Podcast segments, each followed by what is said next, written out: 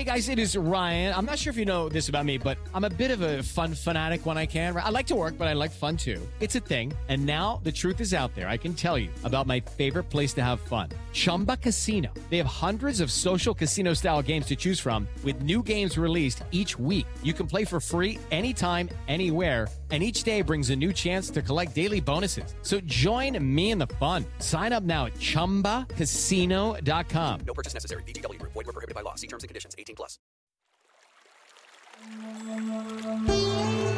Hi, everyone. I'm Deb Flaschenberg. Welcome to Yoga Birth Babies, a podcast produced by Prenatal Yoga Center. We will be diving into everything prenatal yoga, birth, and baby-related, hoping to inspire, educate, and empower you through your journey into motherhood. Thank you for listening. Hi, I'm Deb Flaschenberg. I'm your host of Yoga Birth Babies. And today we're talking about the effects of stress and the pelvic floor. Oh, you know, if you've listened to Yoga Birth Babies, you know I love talking about diastasis and the pelvic floor. And we went so deeply into the relationship of stress, what that does to your nervous system, what that does to your hormonal system, and what that does to your pelvic floor. It was fascinating. And the first part of our conversation had very little to do with the actual pelvic floor muscles. It was a lot about other parts of the body that we need to attend to to help the pelvic floor free itself from the effects of stress. It was fascinating. I absolutely loved this conversation. So I invited Hayley Kava on. She is a physical therapist that focuses in the pelvic floor. Let me tell you a little bit about her. So Hayley Kava, pelvic floor P T, never wanted to be a pelvic floor physical therapist. She then gave birth for the first time and realized that labor, birth, and postpartum recovery was the most physically and emotionally demanding thing she had ever done. She, through her recovery, she realized that all people with pelvic floors deserved more information and empowerment about how to address their common but often taboo issues. So she created Hayley Kava Physical Therapy from this passion to spread this information and to ensure that no person feels alone in dealing with any pelvic floor problem. And Hayley was so gracious with her information that I just was thrilled through this conversation. I was, if you could see me, I was smiling and giddy because when we start talking pelvic floor, we start talking about how people can relieve some of their discomforts, and especially if someone can have a more functional birth because their pelvic floor and their physicality is more functional, that is what fuels me. So I was just absolutely thrilled with this conversation. I am sure you're going to enjoy it. Before we get to that, I just want to remind you that you can run over to our website, prenatal yoga center dot com, and download your free downloadable five simple solutions to the most common pregnancy pains. And you can also think that is perfect for postpartum because why live in discomfort when there can be some easy solutions to that? So go grab that. And then while you're on the website, check out our schedule page so we can take classes together. So we've got live stream classes, we've got re-releases, we've got some on-demand classes and workshops. And for listeners of Yoga Birth Babies, you can get ten dollars off any yoga package, an eight-class card, or a monthly unlimited for pre or postnatal with the code Y B B ten. Y B B, Yoga Birth Baby ten. So check out our schedule page, sign up for a class, enjoy a discount, and make sure that you say hi. And then the last thing I just want to share before we head into this wonderful conversation is about our teacher training. People have been asking what we're planning on doing. So what we're seeing now is for the next few, they're going to be online. At least the next one coming up, we're going to do March and April online. And then we're going to re-examine our in-person. And I'm feeling really hopeful that we should be back in person. So keep an eye on our website for that. It's a very in-depth, very pelvic floor friendly teacher training. We talk a lot about the anatomical and physiological changes of the pregnant body, what yoga poses can help somebody have a more efficient and functional birth. We talk a lot about childbirth education and how we can bring that into our yoga classes.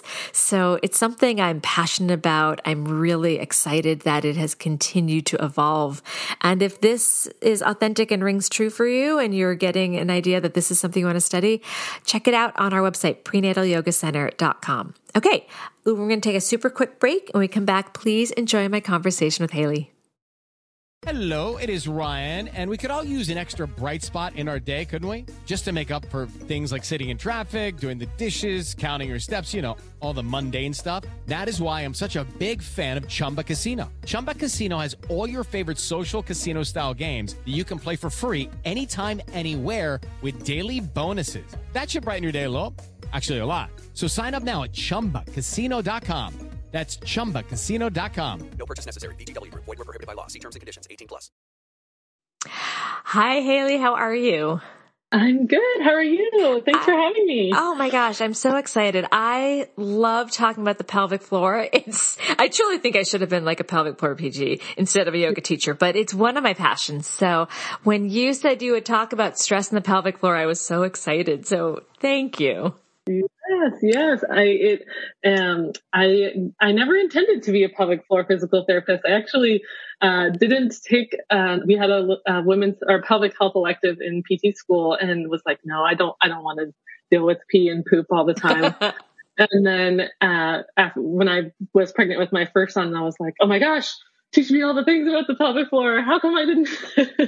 Oh, really? That's then, so uh, interesting. Yeah. And then, and then wanted, uh, really took a, a, a turn in my career, uh, after, you know, dealing with those things myself. And now I'm, I'm a total pelvic floor nerd. So, um, oh, tell me a little more about yeah. that. So how long were you a P T before you had your child? And then what was it like going back to learn this? Cause it's definitely different than general physical therapy.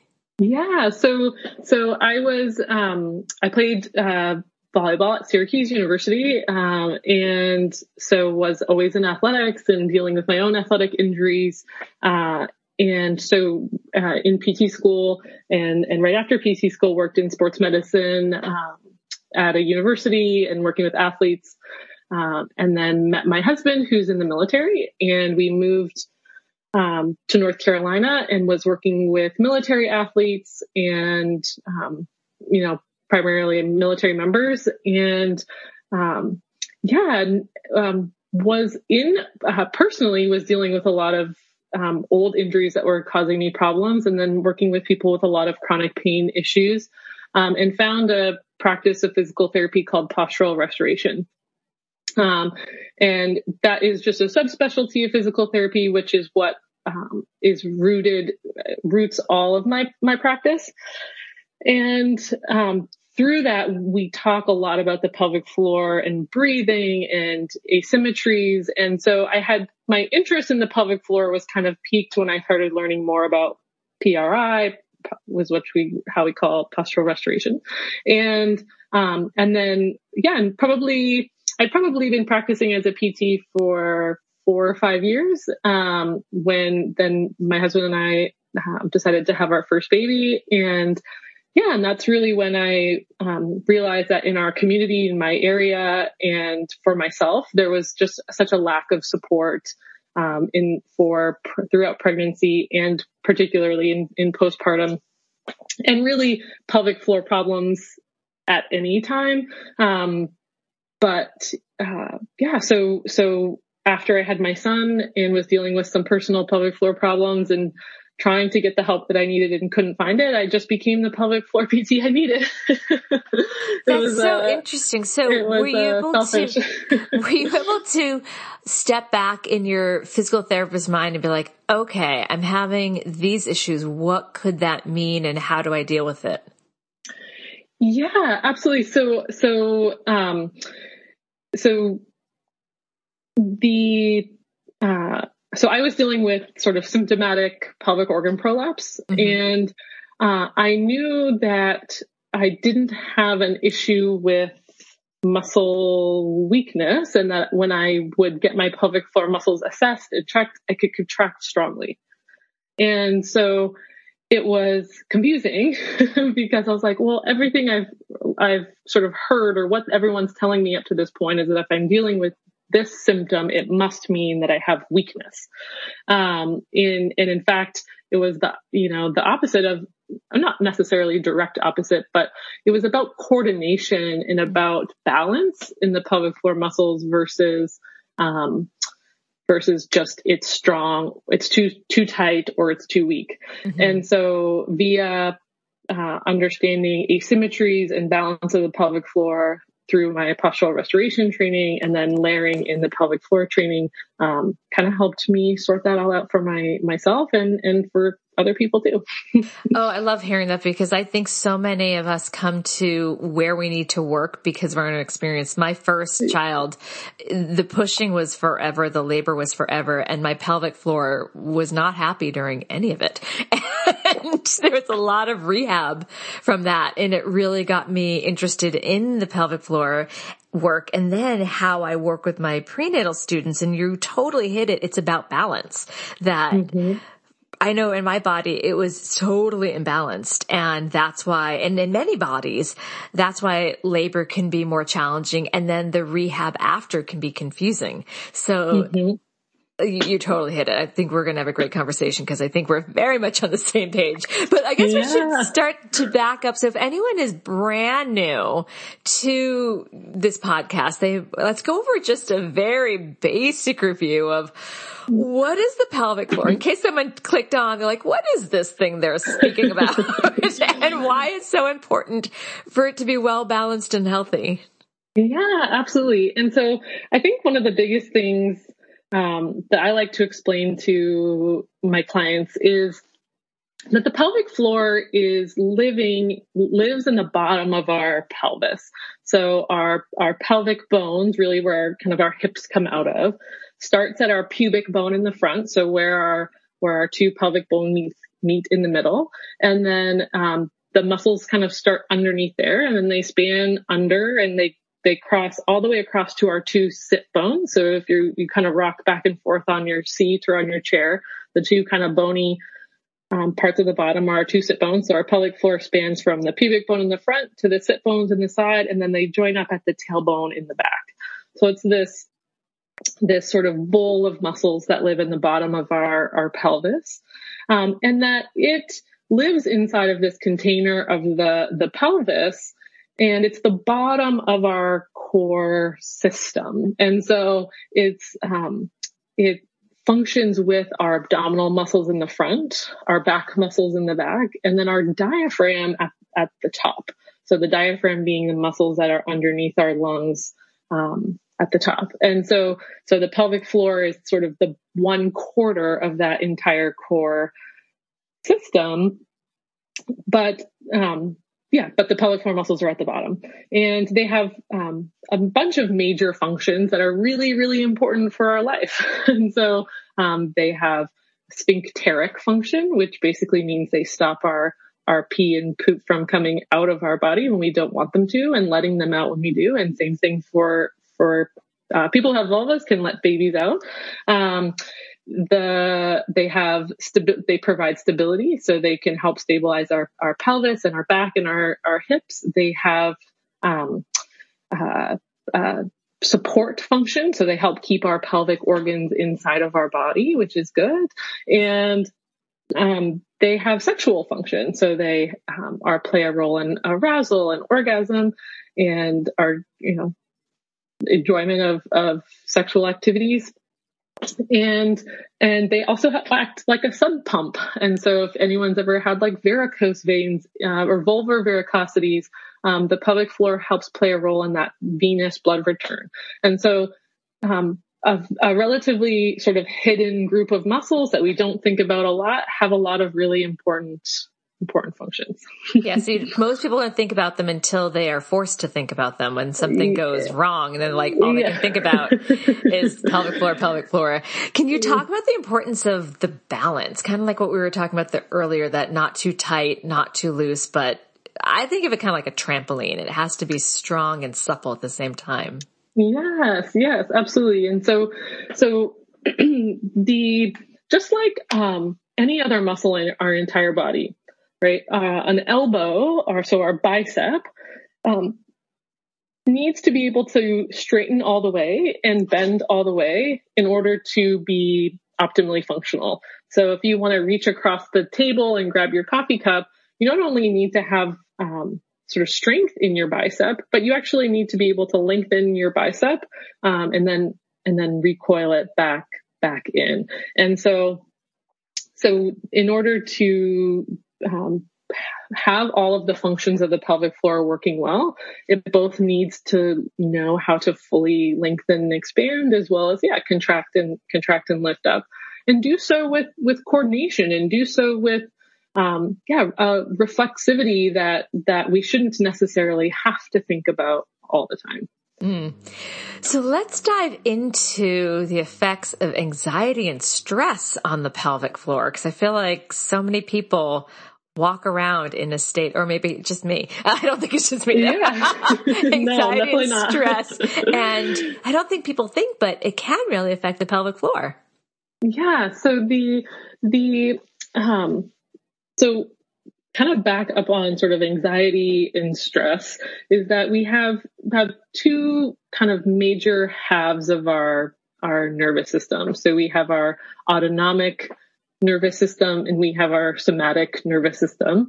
And our autonomic nervous system is um, things that we really don't have control over. And our somatic is things that we do have voluntary control over.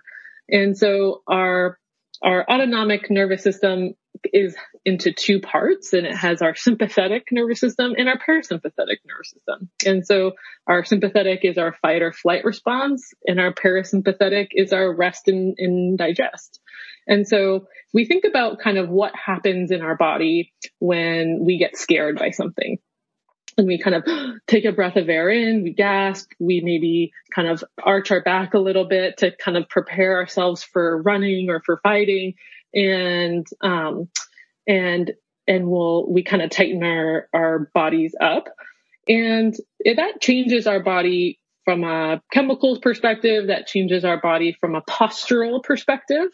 And the pelvis as a movable, um, you know, structure of bones, um, when we, when we are, our sympathetic nervous system, or our stress response, our anxious expo- response is activated, um, it can change those postural positions, which can impact the tension that we experience in our, in our pelvic floor, mm-hmm. um, from a kind of direct postural standpoint.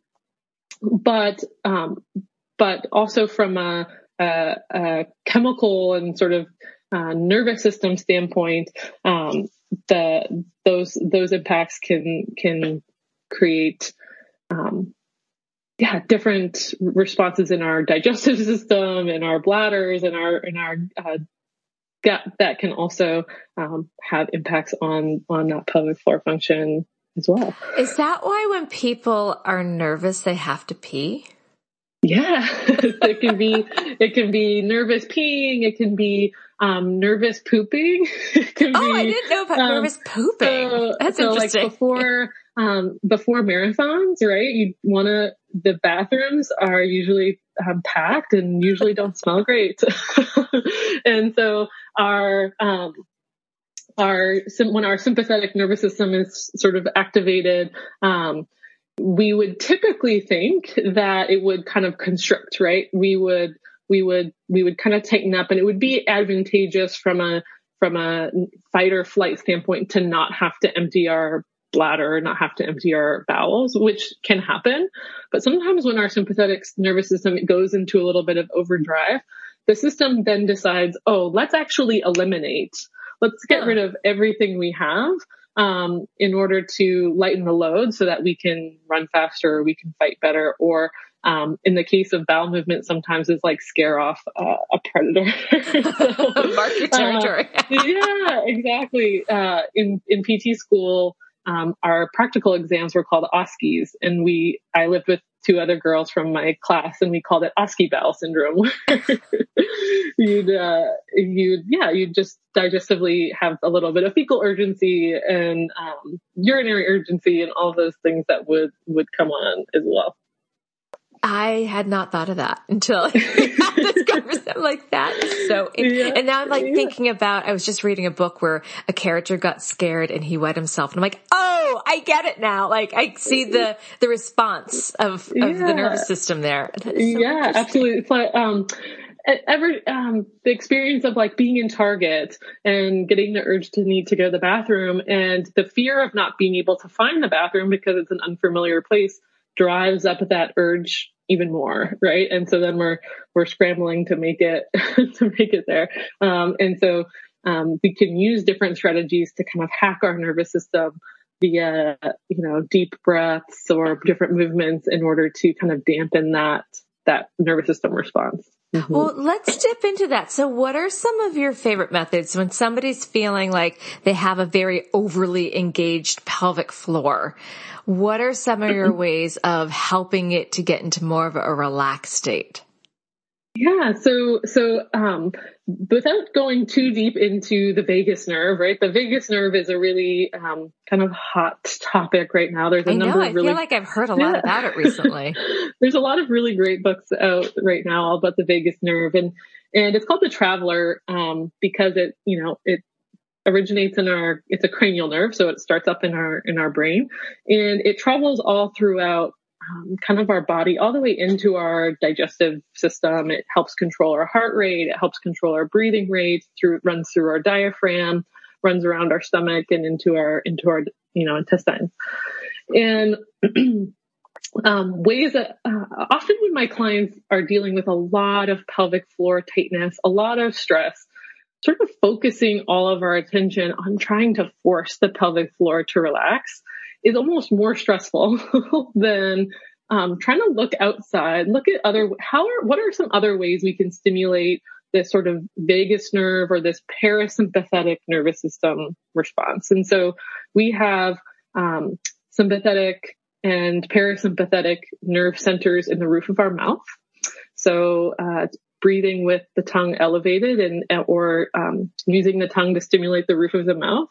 Um, chewing our food. We also have, um, uh, those nerve centers around our esophagus. So ch- really chewing our food and enjoying our food, um, and swallowing after chewing a lot can stimulate some of that. Um, different strategies of releasing the neck and the throat.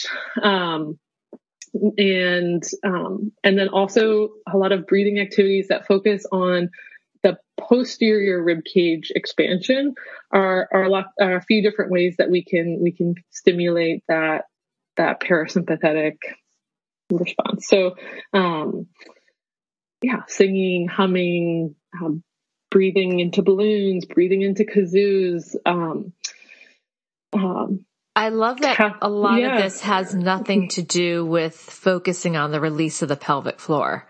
That yeah. it's, we, st- we can start, cause I think sometimes people can think like, okay, I gotta release my pelvic floor. I gotta learn how to engage, to release, but that can feel overwhelming. I think if it's very unfamiliar to somebody, but the idea of chewing and breathing, and I've been a big nerd about the, the back and side ribs. So when you said that, I got a little giddy. Um, yeah. But so we can start at an area that has nothing to do with the pelvic floor to learn mm-hmm. how to relax. Oh, that's exciting. Yeah. Yeah. To really, really, if, if the, the pelvic floor often is the, is the victim, right? It's, it gets a lot of the attention. Maybe the symptoms are showing up there. Um, but there was a cascade of other things that happened first. And so, in the unwinding process of trying to um, re-regulate those pelvic floor muscles, yeah, we we don't have to we don't have to hit on it so so directly. I think um, I think that's sometimes a barrier to people even going to pelvic floor P T because the assumption is is that they're gonna you know to my maybe potentially painful pelvic floor or healing pelvic floor, um, you know, get in there and release it very aggressively and and, and do things that might be uncomfortable when.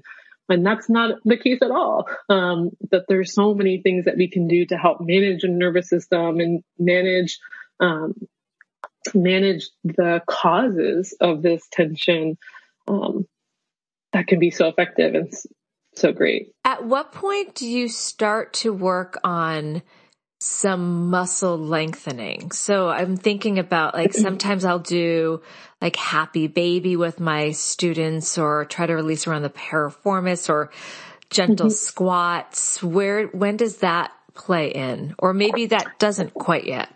Yeah. It's, I would say it's sort of integrated into those activities. So, um, I really like a, um, sort of modified child's pose where we actually bring the knees in really close, um, and let abdomen rest on the thighs. Mm-hmm. in order to um, help give a little bit of feedback as to where airflow is going.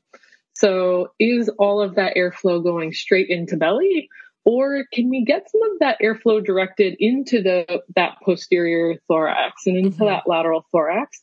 Um, and often what we'll find there is once people can appreciate the expansion of the posterior and lateral thorax, they can actually also appreciate that how that air can also move down into their back pockets, into their posterior pelvic floor, mm-hmm.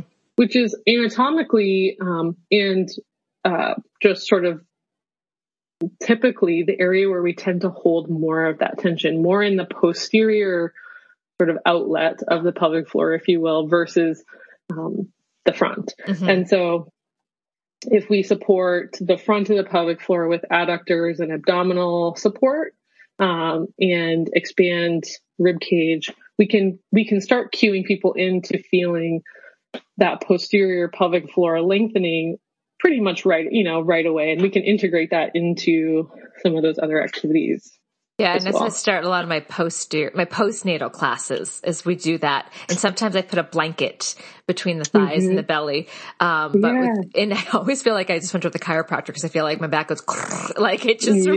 when I really breathe into that, but I'm thinking more of my pregnant students where we, where we mm-hmm. can't necessarily get into that tight, um, child's pose with that resistance. So, yeah. I, so we can, um, we can do that in like using their own internal kind of, um, internal activation of, of that. So like good long exhales. Um, and so, um, our exhalation is going to, um, stimulate more of that parasympathetic response. Mm-hmm. And then the exhalation in, and pause. So sort of fully getting, um, lungs empty as possible. And then w- kind of staying in that, that empty state, um, actually changes our pH a little bit. We get a little bit hungry for, for oxygen. Carbon dioxide starts building up in our system a little bit. And that in itself, uh, will flip a nervous system, uh, slightly more into parasympathetics. And we get this then reflexive, um, beautiful, big opening after sort of a, a pause at the end of an exhalation. Um, and so, Um, we can, we can support someone, maybe if they can't support abdomen as, as much, maybe side bodies and getting more lateral and posterior expansion. Um, and, and with that feeling, oh, my rib cage really opened up ah, and I could feel that air move all the way down into my pelvic floor muscles and, and lengthen as well. That is, I think that's a great way to start to refocus. It's not just about, I mean, it's really that kinetic chain that so much mm-hmm. of our body, it's not just, we don't live in a vacuum. It's not like the back lives in its own space and then the belly, like it's, there is that, that connection. Oh, I love that. Absolutely. So yeah, okay, we're going to take a quick break. When we come back, let's start to talk about the hormonal response to stress and the pelvic floor and pelvic pain. We'll be right back. Judy was boring. Hello. Then Judy discovered Chumba Casino dot com. It's my little escape. Now Judy's the life of the party. Oh, baby, mama's bringing home the bacon. Whoa, take it easy, Judy. The Chumba life is for everybody. So go to Chumba Casino dot com and play over one hundred casino-style games. Join today and play for free for your chance to redeem some serious prizes. Ch-ch-chumba. Chumba Casino dot com. No purchase necessary. Void where prohibited by law. eighteen plus terms and conditions apply. See website for details. Judy was boring. Hello. Then Judy discovered Chumba Casino dot com. It's my little escape. Now Judy's the life of the party. Oh, baby, mama's bringing home the bacon. Whoa, take it easy, Judy. The Chumba life is for everybody. So go to Chumba Casino dot com and play over one hundred casino-style games. Join today and play for free for your chance to redeem some serious prizes. Ch-ch-chumba. Chumba Casino dot com. No purchase necessary. Void where prohibited by law. eighteen plus terms and conditions apply. See website for details. All right. So how does the hormonal response to stress affect pelvic floor and pelvic pain? Yeah. So... So we have sort of three big stress hormones, and, and I will caveat this by saying I'm not a hormone expert, but, um, I can, yeah, I can talk about it. Okay. Um, so we have adrenaline, um, cortisol and, or sorry, adrenaline and norepinephrine, uh, cortis and cortisol. Um, and so, Um, adrenaline and norepinephrine are more immediate response. So we um, we get scared by something, we get these fast spikes of our of these two hormones, and then it gradually kind of tapers off. And that tapering off period could take, you know, a couple hours to potentially, you know, a day or so. And then, um, and so that's usually pretty, pretty fast, pretty immediate. We might move into like a more um, tightened uh, response. Our breathing might accelerate a little bit with that. And that could, could play into some pelvic floor, floor tension, but generally that's going to be a more rapid, you know, uh, a good response. And I think sometimes we, We think that stress responses are are always bad, um, but this normal spike and fall of, of of these sort of stress hormones is okay. It's it's how we live. A little bit of stress is okay, um, and then cortisol is our sort of slower response stress hormone, um, and it's made in our sort of deeper brain, um, and the amygdala and hypothalamus are sort of really deep old brain structures. Um, help control this, this cortisol function. And so, um, what I find um, really interesting about cortisol and how it's produced really in that deep old brain that we have, um, is that, um, the hypothalamus is actually very close anatomically to the back of our nose. So if you look at a, uh, look at a skull, um, the roof of our mouth and the base of our nose, and then just behind our nose is, you know, brain wise is really where that hypothalamus is. And so, um, if we, um, are breathing in a, you know, a more extended pattern where we're breathing more through our mouth, we're breathing more with ribs flared, and we're kind of extending our back using our accessory muscles of respiration. So our back muscles, our neck muscles to help pull air in when we're just breathing, um, at rest, when, um, when there's nothing extremely stressful or difficult that our body is doing, we're going to sort of stimulate this, um, cortisol production, and then the cortisol production will feed more of this um, sort of sympathetic response as well. Mm-hmm. And so um, that can, again, all play into some of that that pelvic floor muscle tension and and kind of disorganization. Um, and so um, this sort of constant upregulation of, of cortisol and stress response, um, potentially with like lack of sleep, which is big for postpartum clients, yeah, is that, you know, one night of, of poor sleep can upregulate our cortisol for a few days. And so, um, so the breath, breathing, sleep, and cortisol and stress hormones in the pelvic floor are all really, really tightly inter, um, connected. And so, um, From a, from a physical therapy perspective, why this is, is important to me is because uh, two ways we can, we can hack some of that cortisol production via how we're teaching people how to breathe and stimulating the roof of our mouth with the tongue elevated to the roof of our mouth, nasally breathing, and teaching our rib cage and our thorax how to expand and compress, you know, naturally, um, will help coordinate with the pelvic floor. Um, but also things like ensuring that our clients are, while they're sleeping, are also breathing well. Mm. So, um, something that goes really un, underdiagnosed in, in, uh, female clients is sleep apnea and sleep airway sleep disorders. And actually in pregnancy, um, women's risk of sleep apnea goes up quite a bit just based on the postural changes and the, um, fluid level changes that happen in pregnancy. And so sometimes the, the stress response and the pelvic floor tension response that we, that we see in pregnancy and postpartum also is related to this sort of poor sleep dynamics. um, and so, uh, sometimes a, a thing that I'll prescribe for people who fe- it seems like this stress response is kind of overwhelming their, their ability to really heal the way we'd like is either um, seeing about getting a sleep study, um, Or um, sometimes it's as simple as, let's try some breathe right strips for a couple nights. It's so funny you said that. I tell students about that all the time. Of like, have you yeah. tried these? And they, yeah. they look silly, but I've heard they really work. Yeah. So, so, um, so we talked earlier about how the diaphragm and the pelvic floor kind of mirror each other in that core, core system. Mm-hmm. Another diaphragm that we have in our body is the roof of our mouth, our soft palate. Mm-hmm. And so, um, posturally, we want these domes to kind of function together.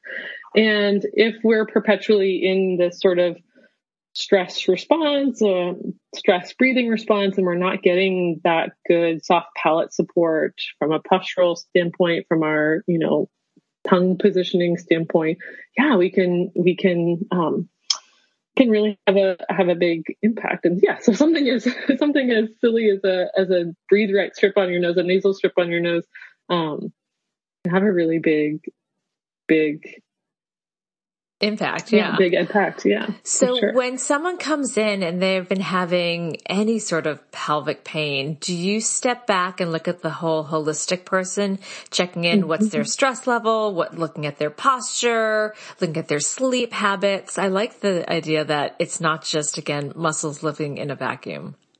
Yeah. Yeah. It's, it's funny. I'd say probably like sixty percent, oh, maybe little, maybe forty percent of the time, um, at an initial evaluation, really regardless what it, their, the diagnosis is, is we actually, um, decide together, because, you know, care should be collaborative, is that, that we actually decide we're going to hold off on our pelvic floor muscle exam the first day. Um, main, mainly because, um, we do, I do want to take such a look at the whole, at the whole picture, and um, really understand what are some of these other things that could be impacting the, the pelvic floor function. And particularly in cases of a lot of pelvic floor muscle tension or a lot of pelvic pain, um, we know that if we aren't addressing some of these other things first, that pelvic floor muscle exam experience isn't going to be very good, right? It's going to be tender. It's going to be uncomfortable and painful. And we don't, you know, we'd rather not have that happen at our first, at our first meeting. And so, um, so we, we really want to come up with a, a global plan, um, come up with some really good strategies and, and, um, see those, those symptoms start to change. And then once we see those symptoms start to change, then we can, uh, um, then we can explore more of the, the pelvic floor directly. Mm-hmm. So with, I'm just coming back to thinking about pregnant folks and new parents and the level of exhaustion and, and maybe that low cortisol stress. Mm-hmm. Is that showing up more in pelvic pain because of the, I think when you're so exhausted, like I just immediately, I think exhaustion, mm. my posture kind of falls apart. Yes. Are you, yes. Is it because, or is that one symptom? Because when we're exhausted, we go into that forward head movement. I call it the chicken neck. And, yep. and then we're, yes. we're caving in, and then the diaphragm's not really working. So is the mm-hmm. pelvic pain just kind of like the last domino that falls, and really it's everything that led up to that? Is that, is that making sense where I'm going? Yeah, that would be, that would be kind of my, yeah, my thoughts on it too. Yes. That, um, that the pelvic floor is, is, yes, is also integrated into our, our nervous system, and can, um, you know, can, you know, can either tighten or release based on some of those, those nervous system impacts. But I really think it's, it, yeah, it's postural. It's about, It's about the container. So if the container is out of you whack, know, uh, out of whack, then the pelvic floor is going to be out of whack. And so, um, yeah, it's like not, I don't like to blame the pelvic floor for anything. It's really, it's the scapegoat. The poor yeah, pelvic floor is the yeah. last thing that shows up. Yeah. So what kind of pelvic floor pain are people coming to you for typically? Yeah, it can be, um, it can be painful intercourse. It can be pain with trying to put in a tampon or a menstrual cup. Um, it can be, um, just even skin, like, um, the superficial vulvar skin, um, is, you know, uh, the superficial pelvic floor muscles and the superficial, um, vulvar skin can get very irritated, um, and very sensitized when, um, the muscles underneath are also kind of holding a lot of, a lot of tension. So, um, so, um, even just the, the contact of their own underwear or their own pants, um, on their, on their uh, vulvas can be, can be uncomfortable. Um, and not so much pain, but, um, issues with like sensations of heaviness and fullness in the, in the pelvis or, or vulvar varicosities and, and things like hemorrhoids, um, constipation are all, are all big, um, indi- um indicators that there's, um, pelvic floor muscle imbalance and tension, um, urinary, like bladder pain, incomplete emptying of the bladder, chronic U T Is, all sorts of, all sorts of things like that. And so then you would, again, kind of assess the big picture. Do you ever mm-hmm. prescribe meditation as like homework for them?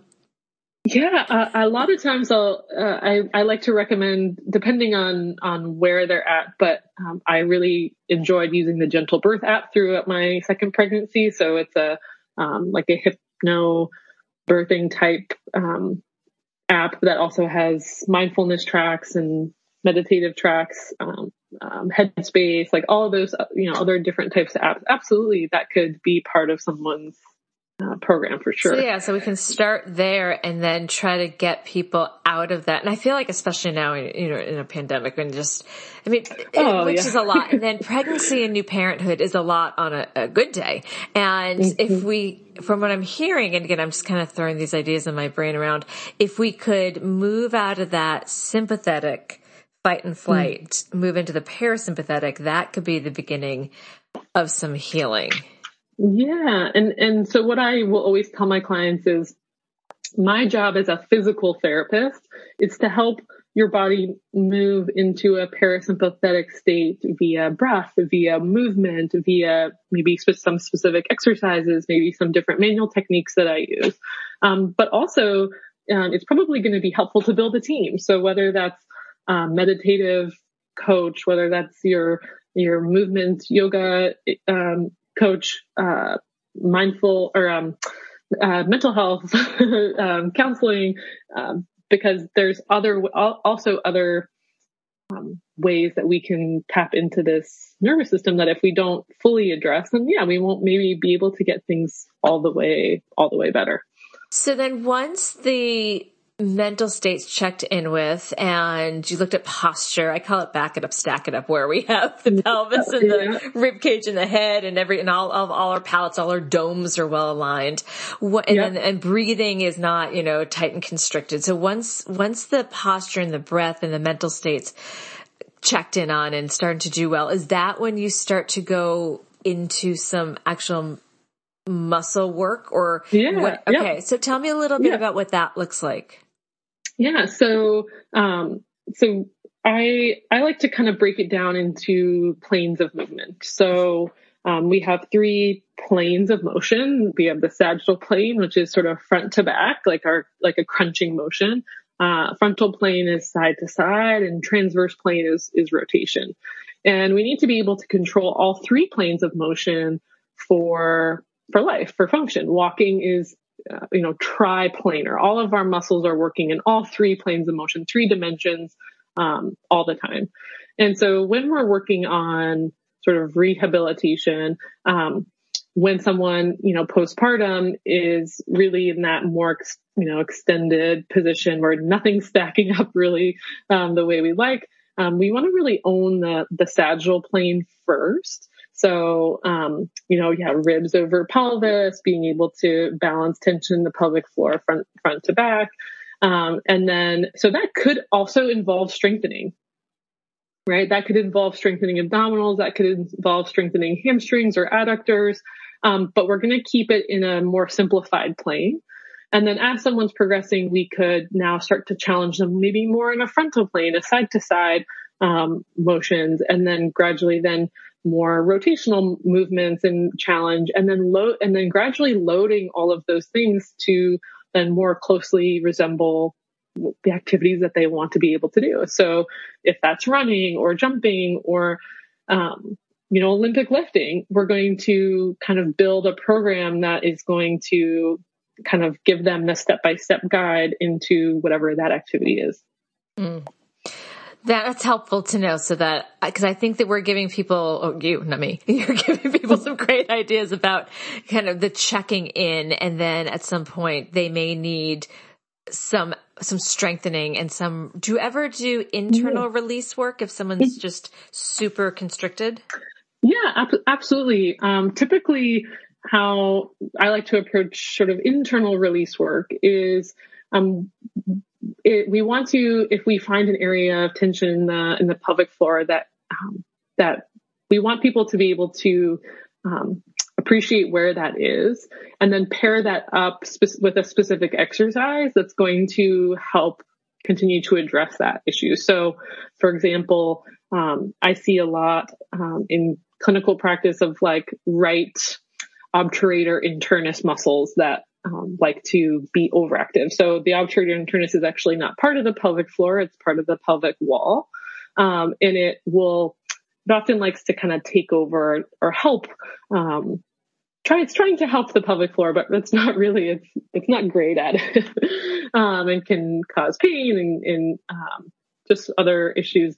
And so we want to, um, a, potentially release that obturator, and that can oftentimes release a lot of symptoms in the pelvis itself. Um, but then we want to give an activity to maybe work the um, opposite structure that's maybe weak. So a lot of times when we see these sort of over-dominating right obturators, we will see kind of a left anterior pelvic floor that's not um, giving the opposite side of the pelvis the support it needs, or a left abdominal wall that's not balancing out that, that tension on the, the pull to that, to that side. So, um, so we are, we are going to do the release, but really mindfully, with knowing that we are also going to oppose, um, the why, like why, why is that obturator holding on? Well, potentially it's holding on because we, we have, um, poor left rib cage control, um, and that's keeping us oriented right. So just for listeners, deep obturators, I think of those as the deep hip rotators. Yep, yep. They're a deep hip rotator, and they um, on the the front of your your pelvis, there's um, kind of a hole, and the obturator fills in that that. That whole, it's a very cool muscle. It, it, like it I is know, a very cool I, I muscle. I think it is too. so, um, tell me, it, so I've been doing some gentle release with a tennis ball to the mm-hmm. inside of the sit bones. Is that yep. okay? That's okay. Because yeah. as you're saying, like, yep.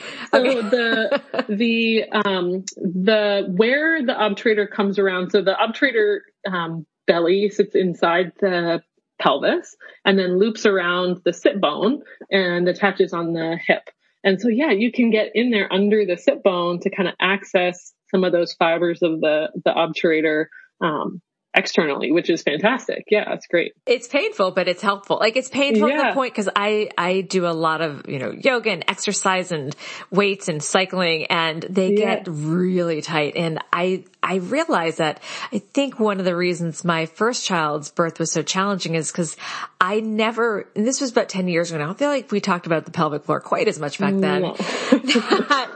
I never released anything, and I was a dancer mm-hmm. for years. So I'm quite yeah. confident I went into that birth with my pelvic floor probably tight and weak, and just like lifted the hell up. And, and my psoas yep. was probably like, we're yep. not budging. And so ever yep. since then, it feels like we need to find that balance. So yeah, I've been doing the, and I've been instructing students, you know, palpate the inner edge of your sit bones. How does yeah. it feel? Is it tender? That might be a sign that we need to release.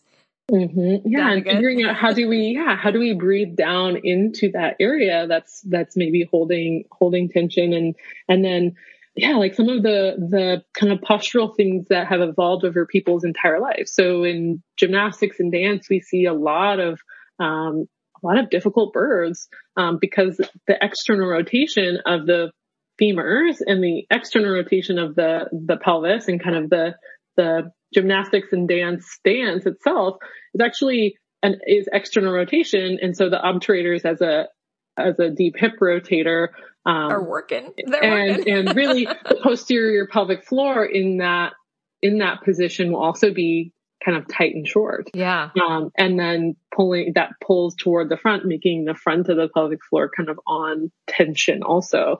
Um, but just in this, you know, and not in the yoga in the world too. I see mm-hmm. you see, I wonder if you do see that. Cause, um, it, most of the poses are these big celebration of external rotation. So we're constantly looking up and kind of making poses up to find mm-hmm. internal rotation, which I think yes. is highly unappreciated. Just my, yeah. in, yeah. Internal rotation control is, is like half of what I do.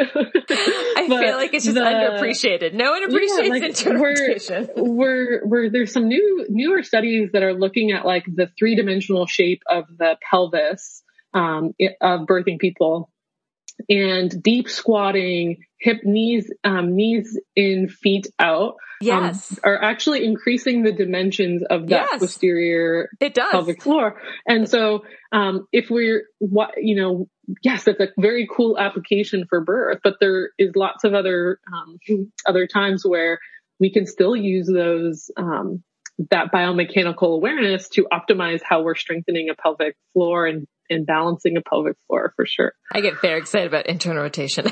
Yes. I tell my students when we, if you can have, I, Lamaze came up with this saying, squeeze the knees, birth with ease. So we can angle the knees in and find mm-hmm. the widening of the sit bones. I get very excited about yep. that. Yes. So yes. At what point should somebody seek professional help if they've tried a lot of these things? Okay. They've tried to, they tried to have their, they've checked in with their posture and their breathing and meditation. And maybe they've even done a little tennis ball to the, the inner mm-hmm. sit bones. Where do they, at what point do they like my pelvic floor issues just need professional help? Where, where's that line that you see? Yeah. I think, um, anytime we're dealing with like urinary incontinence, fecal incontinence, um, uh, anytime we're dealing with, yeah, pain that in the, anywhere in the pelvis, it could be in the back or the, the hips or the front or back of the, the pelvis. Um, and, uh, but I guess really it's more so than really any of those markers is like, is this impacting your life? Mm. You know, how do you, how do you feel that this is impacting your, your quality of life? Is this something that's on your mind all the time? Is this something that's distracting you or stopping you from doing the things that you love to do? Mm. And, and if the answer is, is yes, then, then there's, there's absolutely help. Um, you know, sometimes, sometimes it's not the right time. Um, you know, even in postpartum, if there are things that are going on, but it's, it's, more overwhelming to go and, and seek support than it is to just sort of carry on for a little while. Um, I think that's okay too.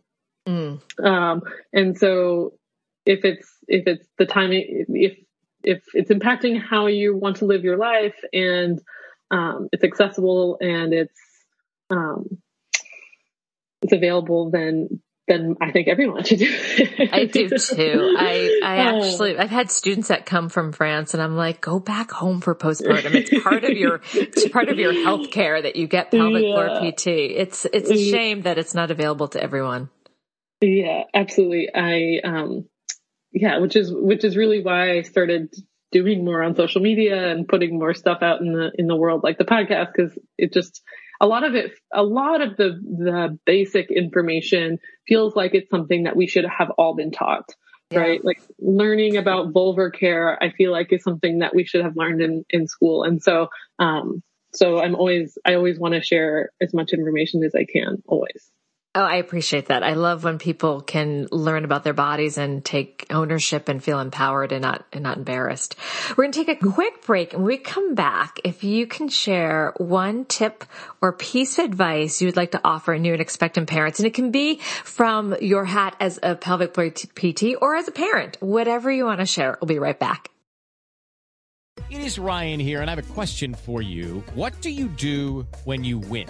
Like, are you a fist pumper? A woohooer, a hand clapper, a high fiver. I kind of like the high five, but if you want to hone in on those winning moves, check out Chumba Casino. At chumba casino dot com, choose from hundreds of social casino style games for your chance to redeem serious cash prizes. There are new game releases weekly, plus free daily bonuses. So don't wait. Start having the most fun ever at chumba casino dot com. No purchase necessary. V G W. Void where prohibited by law. See terms and conditions. eighteen plus. Okay, we're back. So, what is something that is just jumping from your mind that you want to share? Oh, let me see. Did I? Okay, so hmm, what is my big piece of advice? I think, hmm, that's tricky. I mean, I have lots of it. um, I think it is that it's that it takes time, right? That healing takes time, and um, coming into your, you know, place as a parent, understanding your kiddo, understanding your body and the changes that your body have, have gone through is a process, and it's not going to all happen in one day. And um, it's okay if there's good days, and it's okay if there's bad days. And um, it's all part of the, it's all part of the process. I like that. I like that. Yeah. Where can people find your work? Yeah. So I, um, I'm, fairly active on Instagram. So my handle there is Hayley Kava P T. Um, and then I also um, have a podcast called the Don't Beat Around the Bush podcast that I host with my good friend and fellow uh, pelvic floor P T as well, Addie Holzman. And my website is hayley kava p t dot com. Thank you. I thoroughly enjoyed this conversation. I really get so lit up when we can talk about pelvic floor stuff. I'm like, yeah. literally like, smiling, giggling. It was so exciting. Thank you so much for your time and your knowledge. Of course. Yeah, my pleasure. This has been an episode of Yoga Birth Babies, produced by Prenatal Yoga Center. You can catch us on Facebook, Twitter, Instagram, and Periscope. I'm Deb Flaschenberg. Thanks for listening. Judy was boring. Hello. Then Judy discovered chumba casino dot com. It's my little escape. Now Judy's the life of the party. Oh, baby, mama's bringing home the bacon. Whoa, take it easy, Judy. The Chumba life is for everybody. So go to chumba casino dot com and play over one hundred casino-style games. Join today and play for free for your chance to redeem some serious prizes. chumba casino dot com. No purchase necessary. Void where prohibited by law. eighteen plus terms and conditions apply. See website for details.